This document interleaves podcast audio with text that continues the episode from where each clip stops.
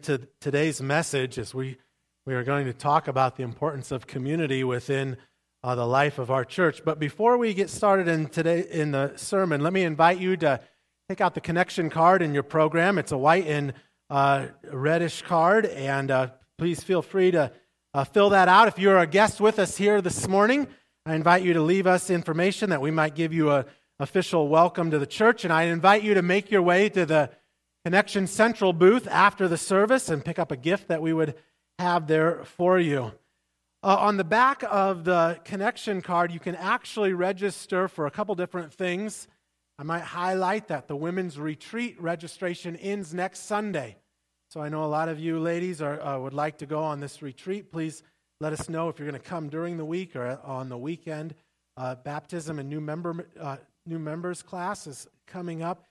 And uh, next week starts kind of the, the beginning of the Easter celebration.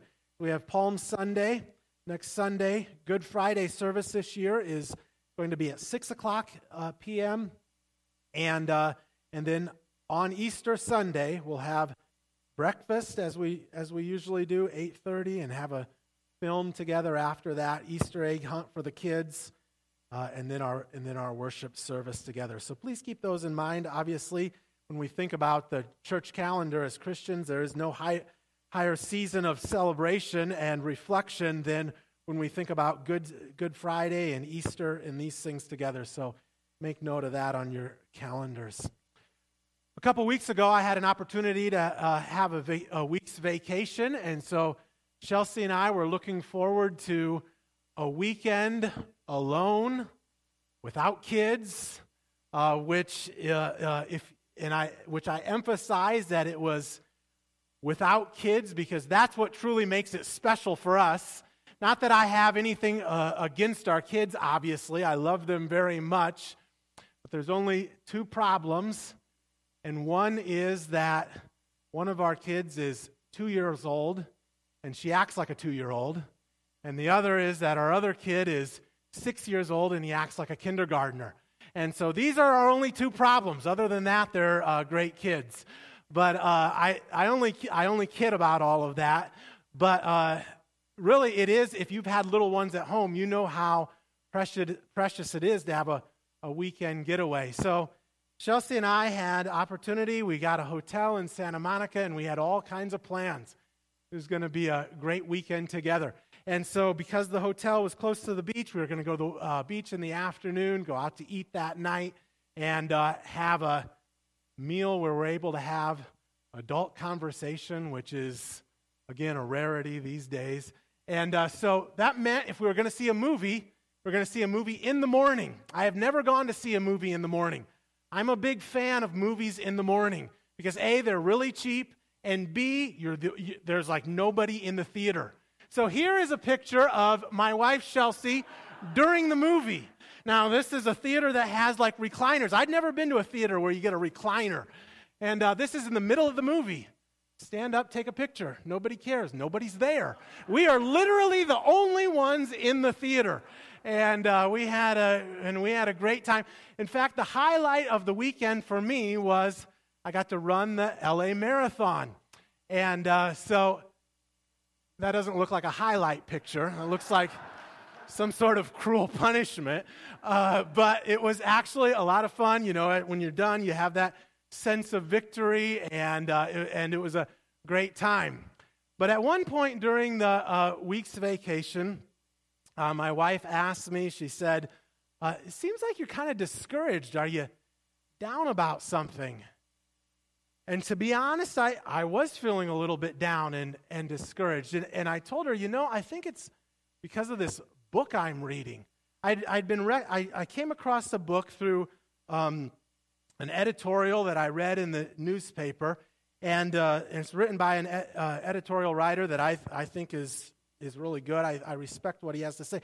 And he said about a book that this is already the most, and I'm quoting, already the most discussed and most important re- religious book of the decade.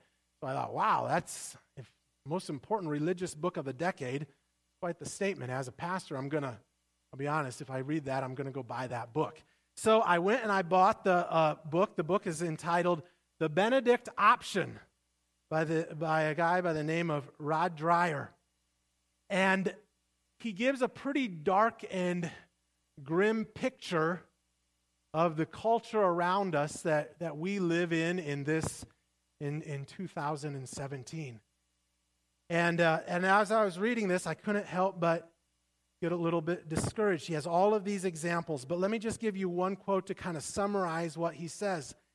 He says American Christians are going to have to come to terms with the brute fact that we live in a culture, one in which our beliefs uh, make increasingly little sense.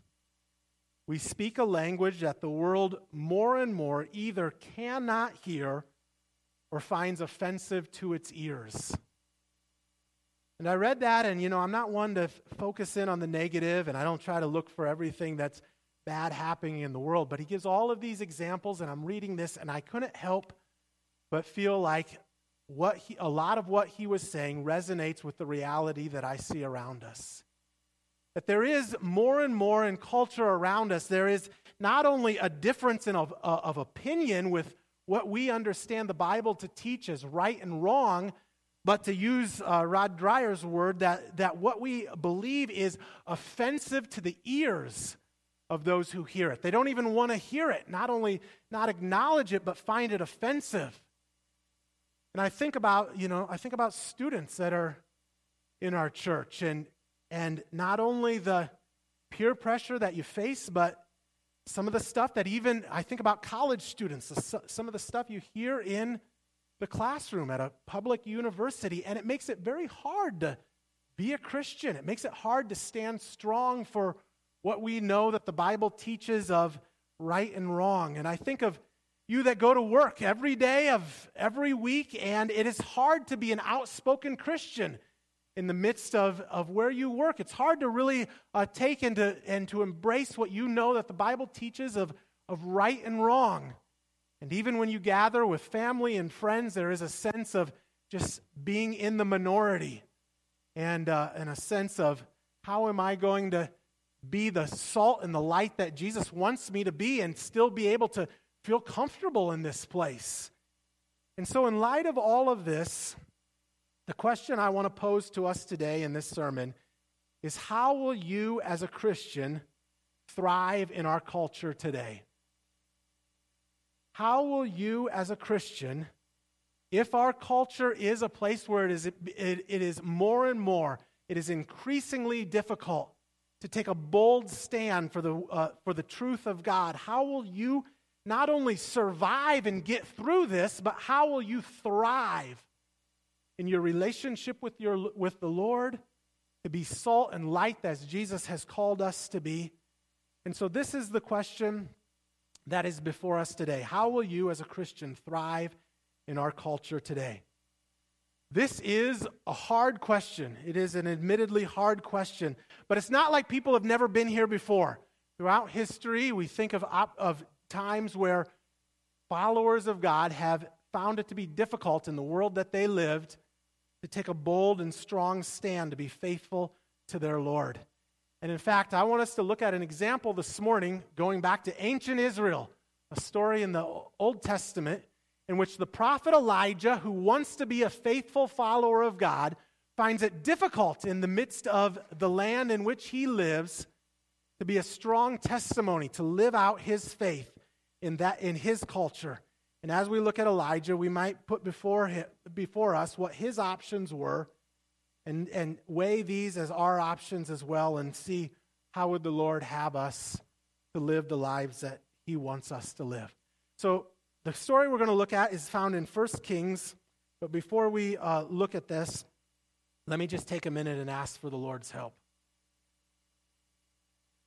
Father God, as we uh, look at this scripture together and as we weigh these issues and these options before us. God, I, I pray that you would speak to us and that you would guide us during this time. Ultimately, we pray that you would be our teacher and that you would touch us in wh- wherever we are at. May your word be understood and may you give us strength to not only hear it, but to embrace it and commit to do it and give us strength to follow through on that commitment. And so we just uh, lift this time up to you in Jesus' name. Amen. Okay, as I said, this uh, sermon is looking at the example of Elijah, but uh, and he is introduced to us in 1 Kings 17. But before we get to Elijah, let's back up to the end part of chapter 16 because it kind of sets the stage. We get the culture in which Elijah is living.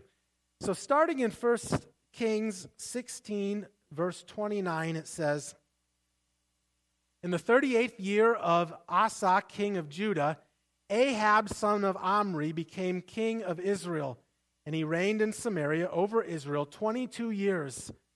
Ahab, son of Omri, did more evil in the eyes of the Lord than any of those before him.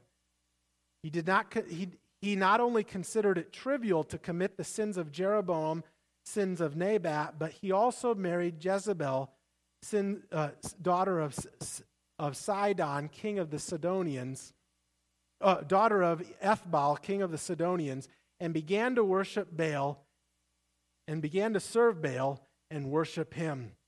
He set up an altar for Baal in the temple of Baal that he built in Samaria. So that's the stage. That's where we are at. We see that Israel, who is supposed to be God's people, God's representatives in the, to the world, has fallen a long ways from where God wanted them to be. In fact, their king who is the ruler over, over Israel, Ahab, has introduced to them not worship to the one true God, to the Lord, but he has introduced to them and built temples so that they might worship Baal, who is the God of his wicked wife, Jezebel. Jezebel is from a foreign country, from Sidon, and in Sidon, the worship is of Baal, and she has brought this into Israel. And it doesn't seem that anybody's putting up a big stink about it. It seems that people are just going along with the flow. Now, Elijah steps onto the scene in 1 Kings 17, verse 1. Now, Elijah the Tishbite from Tishbe in Galilee said to Ahab, As the Lord, the God of Israel, lives, whom I serve, there will be neither dew nor rain in the next few years except by my word. So, in other words, he's confronting Ahab and he says, You know what? It's, you're going to be punished for your sins. There's not going to be any uh, uh, rain over the land. You're going to be in a drought, and the people are going to suffer. And it is because you have not been faithful to God. So here is Elijah all by himself confronting the king. There's no one else that stands with him. What, how is Elijah going to be faithful to God in this hostile, uh, in this hostile culture? What is he to do? Well, I want to give us what I think are three legitimate options. The first option for Elijah, and actually these might be options for us as well. The first option for, for us and Elijah is to adjust to the times. In other words, and this is what we see the majority of the Israelites doing. They think, okay, well, God has, this is our king. Uh, surely God has appointed Ahab to be over Israel, and Israel is introducing a worship of another God that maybe there maybe we can somehow ride the fence. We can worship both the Lord and worship Baal. Surely there is some good in this other religion. I mean, a whole portion of the world worships this God, and so not wanting to upset the apple cart, so to speak, they say, let's try to do both.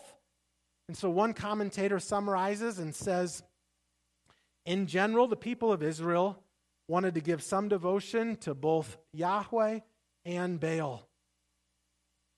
As we think about this first option to adjust to the culture, in fact, this is what a lot of churches and a lot of Christians would say is our best option. In fact, you know, I told you I, I came across this book in an editorial. The editorial is written by David Brooks in the, in the New York Times. And this is the exact option that he argues for. He calls it orthodox pluralism. And, Bro- and Brooks writes we must reject the notion that an ideal can be translated, can be easily translated into a pure, homogenized path. In other words, there's not going to be one singular path. We're going to have to take a little bit from multiple paths. And this is what we see happening so much in the world today, right? We want to take the acceptable things of Christianity, God's love and His grace, but then we also want to take the ethics of right and wrong that are acceptable in the culture. And we try to balance it some way. And this is how many would say we should live as Christians today. This is option number one adjust to the times. Now, option number two, uh, it doesn't seem that Elijah, at least, is interested in option number two, but option number or option number one, but option number two he does engage with. Option number two, we might say, is to withdraw from the world. Chuck already read these verses actually in uh, our call to worship, but let me read these again. 1 Kings chapter 17, verse 2, it says, Then the word of the Lord came to Elijah Leave here, turn eastward, and hide in the Kerith ravine east of the Jordan. You will drink from the brook, and I have commanded the ravens to supply you with food there. So he did what the Lord had told him. He went to the Kerith ravine east of the Jordan and stayed there. The ravens brought him bread and meat in the morning, and bread and meat in the evening, and he drank from the brook. So here is our second option Elijah withdraws from the world. He goes up in this ravine, he finds a cave, and he lives there all by himself, or at least him and God. That's, that's all that is there. And this is, an, uh, this is the option of withdrawing from the world. This is actually the option of the book that I was reading, the Benedict option. Rod Dreher suggests that we as, as Christians ought to acknowledge what is around us and say the culture is so far gone, we ought to form our own little alternative society. We'll set up Christian schools, set up Christian clubs, set up Christian support groups, and we will withdraw so that when the world is ready to hear our message again, we'll have something to offer. And so uh, his suggestion is basically for us to pull away, to withdraw from the world. And he gets and he and he uses the uh, this is where the title comes from. He uses the example of Benedict in the sixth century. He looked, uh, Benedict looked around him, and the fall of the Roman Empire had gotten so bad that his thought was we ought to head to the hills and set up our own community, our own place where we can live apart from the world. And history has proven that that was a good move. As the world entered into what we call the Dark Ages, it was the Benedictine monks that were able to, they were the only ones recording history. They were the only ones uh, preserving the arts and music. They were the only ones advancing like medical care for people and, and, uh, and preserving education and learning and these type of things. And so Dreher says, we are, and I mean, this is Dreher's radical in this. He says, we're about to enter into a, another dark ages, and we ought to withdraw from the world and do exactly what we see Elijah doing here. So that is option number two. But it doesn't seem that uh, Elijah stays in option number two very long. And in fact, in verse 7, we see a change here. 1 Kings 17, verse 7, it says, Sometime later, the, the brook dried up because there had been no rain in the land. Then the word of the Lord came to him Go to Zarephath in the region of Sidon and stay there. Remember Sidon? Sidon is the land where uh, Jezebel is from, this wicked wife of, uh, of Ahab. This is in the heart of enemy territory, so to speak. He says, Go and live in this land of Baal worship and, and go and be right in the center of it. And he said, uh, As you go there, I have directed a widow there to supply you with food. Just again, a little background information. Widows in this day would have had very little to offer Elijah or anyone else. They have, they have basically no ways of providing for their own needs unless they have a relative that is able to help them out. So Elijah went to Zarephath. When he came to the town gate, a widow was there gathering sticks. Uh, he called to her and asked, Would you bring me a little water in a jar so that I may have a drink? As she was going to get it, he called, to, he called and bring me, please, a piece of bread. As surely as the Lord your God lives, she replied, I don't have any bread, only a handful of flour in a jar and a little olive oil in a jug. I am gathering a few sticks to take home and make a meal for myself and, and my son, that we may eat it and die. So here's a woman at the end of her rope. I mean, she's literally preparing for her last meal. Elijah challenges her, and, and, and in a sense, I think he challenge, is, is testing her faith. Elijah said to her, Don't be afraid. Go home and do as you have said, but first make a small loaf of bread for me from what you have and bring it to me, and then make something for yourself and for your son. For this is what the Lord, the God of Israel, says The jar of flour will not be used up, and the jug of oil will not run dry until the day the Lord sends rain on the land. So she went away and did as Elijah had told her. So there was food every day for Elijah and for the woman and her family. For the jar of flour was not used up, and the jug of oil did not run dry, in keeping with the word of the Lord spoken by Elijah. So here we have this miracle, this food that is continually multiplied. How long was Elijah with this, with this widow and, his, and her son? Well, we don't, not given the information in this passage, but James in the New Testament gives us kind of a commentary on this. And he said the drought lasted for three and a half years. And so I would imagine that Elijah is with this woman for something like three plus years. And God provides food over and over again for them every day. Now, it's kind of an odd group to be with. As I said, widows wouldn't have a lot of, uh, a lot of uh, standing within society. But as Elijah lives with them, he sees that he begins to care for them more and more. In fact, if we were to go on to read, when, his, when the daughter of this, of this, or when the son of this widow dies, he is so heartbroken. He lays upon uh, him three times and pleads with the Lord to bring him back to life. And because of his intense pleading, the Lord resurrects him from the dead. And so, all of this to say that Elijah was in isolation for a while, but I think God knew that it was not good for him to withdraw from the world for too long. And so, he sent uh, him to this couple, to these couple of people, so that he could form good, strong community to sustain him in this hostile place. The third option for us is to form a strong com- a community in the midst of culture.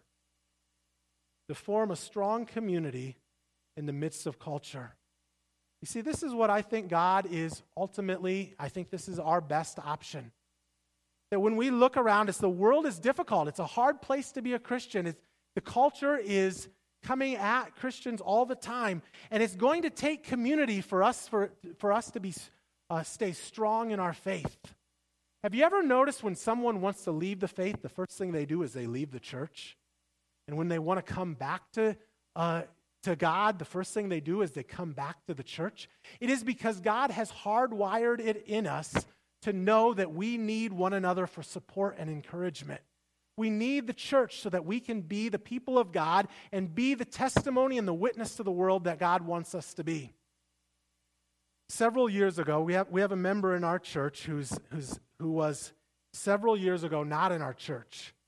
And, uh, and he actually had decided to leave his church, a different church, because he was so fed up with what was going on. Just a lot of infighting. They were going through church division. And he said, You know what? I want to continue to be a Christian, but I don't want to go to a church. If that's what churches are, I want nothing to do with churches. And uh, he was friends with a member of our church, Frank Koshimizu, who is now gone uh, home to be with the Lord. But Frank uh, knew that if this guy dropped out of church and didn't maintain some sort of Christian community, eventually he would fall away from the Lord. So he went to this, this person in our church, and I've asked permission to share this story, but he went to this person in our ch- uh, who's now in our church, but 10 years ago wasn't, and said, Would you meet with me once a month for breakfast and Bible study, and he agreed to do that. And in fact, they invited Pastor Rick, and Pastor Rick, every month for 10 years, with Frank and this other person, met for Bible study and breakfast. And eventually, this person came back to the church and he came into our church. The reason I think that uh, Frank and Pastor Rick knew to do that was because we are not meant to live in isolation very long. We can't adjust, we can't uh, uh, compromise our faith and adjust to the times, and we can't, uh, and we can't just continue to, and we can't live on our own a faithful life to the Lord. We need the support of one another around us. And that is the beauty of Christian community.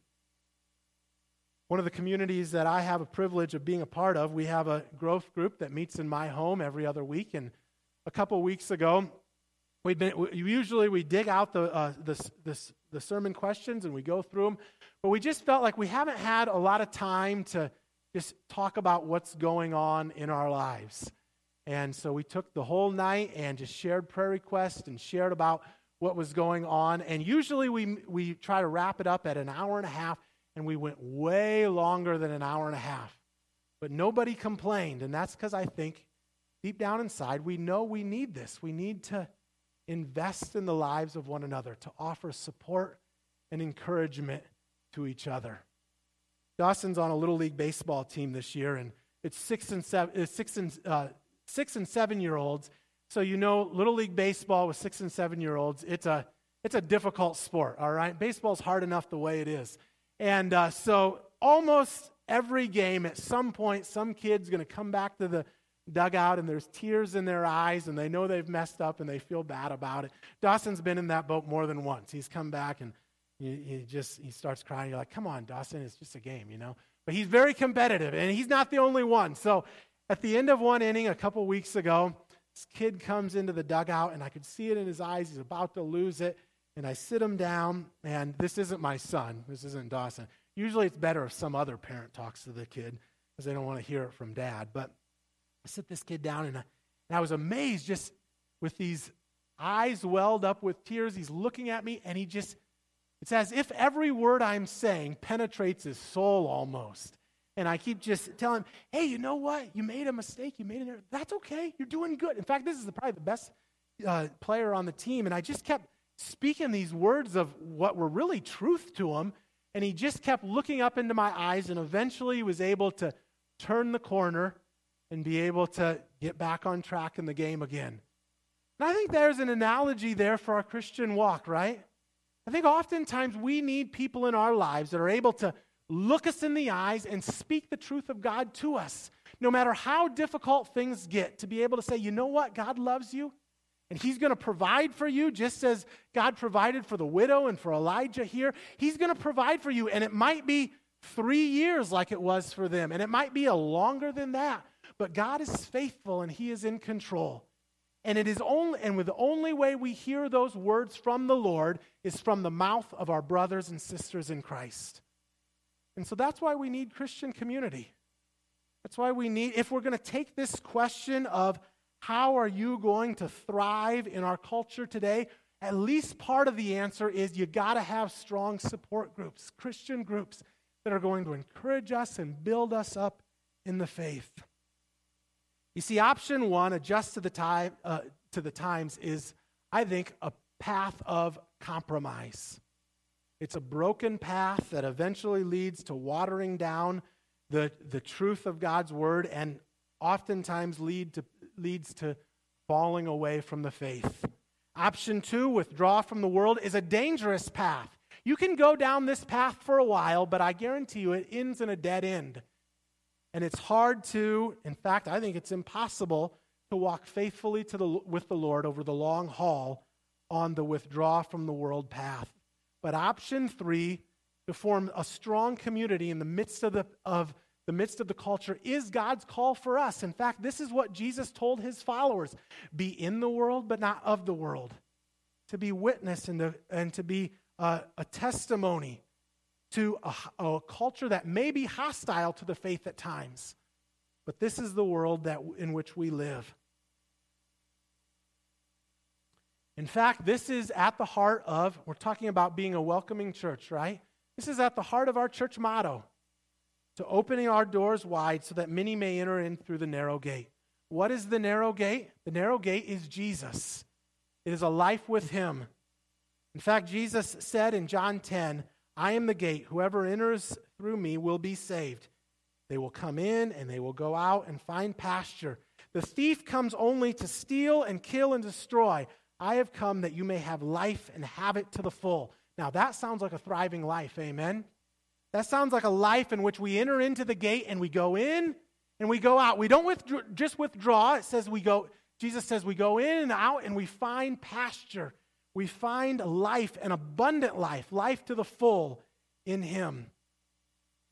And so this is our fifth of five Sundays on being a welcoming church. So let me just take a minute before we wrap up today to review where we've been. We've talked about the idea of Christian hospitality. And we've talked about the idea of welcoming guests into our midst and how our worship service can be a welcoming service and we and we welcome one another and uh, and share our lives with one another. We've talked about the lunch that we have each week after church as an opportunity over f- food and fellowship to, to get to know those that would come into our midst. And now, this, this, finally, this, this last sermon, we're talking about community groups and about inviting others into this type of fellowship that is so essential to our faith. So, we think of, first of all, at church, we think of community groups. We've got fellowship groups, right? Fellowship groups all the way from youth and college young adult to POPs group, which parents of preschoolers and young marrieds, a young marrieds group is meeting today, all the way up to seniors and widows and everything in between. We've got a group so that when people come into our, our midst, we can say, hey, you want to come and be a part of my community? Want to come and be a part of this group? And then, secondly, we've got growth groups. Growth groups are home Bible study groups, or groups that meet here at the church that meet probably more often than fellowship groups and go a little bit deeper. The purpose is growth, to grow deeper in the Word of God, to grow deeper in our relationship with one another. And it's a great opportunity when we meet people to say, hey, you want to come and be a part of my growth group. I think everybody that comes into our midst is looking for two things. I think they're looking for a place where they can belong and form relationships. And I think they're looking for a place where they can grow in their faith they weren't working for a place where they can grow in their faith, they'd go to some other social club. But I think those are the two things that, that they're looking for. And when we invite people into our groups, that is when they're going to find a place where they can belong, and that's going to be a place where they can find where they can grow spiritually. So, as a welcoming church, this is at the heartbeat of who we are. That we would invite people in, that we would open the doors wide so that many may enter in through the narrow gate.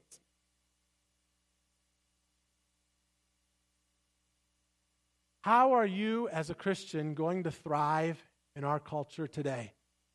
Well, I believe it's going to be probably a couple different things.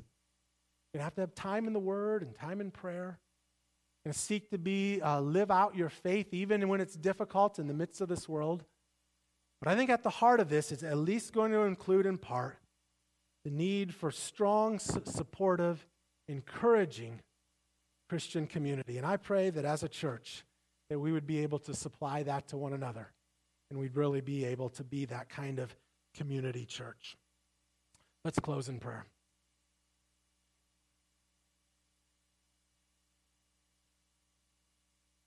Father God, I thank you for just the fellowship that we have in this body of, of believers.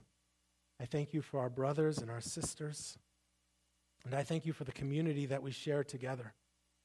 And I pray that as a church, that as we commit our lives to one another, that you would build us up in the, in the faith so that no matter where we go, from school to work to family to friends to no matter where we go, that we would be the salt and the light that you would want us to be. That we would be in the world, but not of the world. That we would be strengthened by one another to be the people of God that you want us to be. So, God, strengthen us to be this church. Give, give us uh, the love for one another to build one another up in the faith. Pray this in Jesus' name. Amen.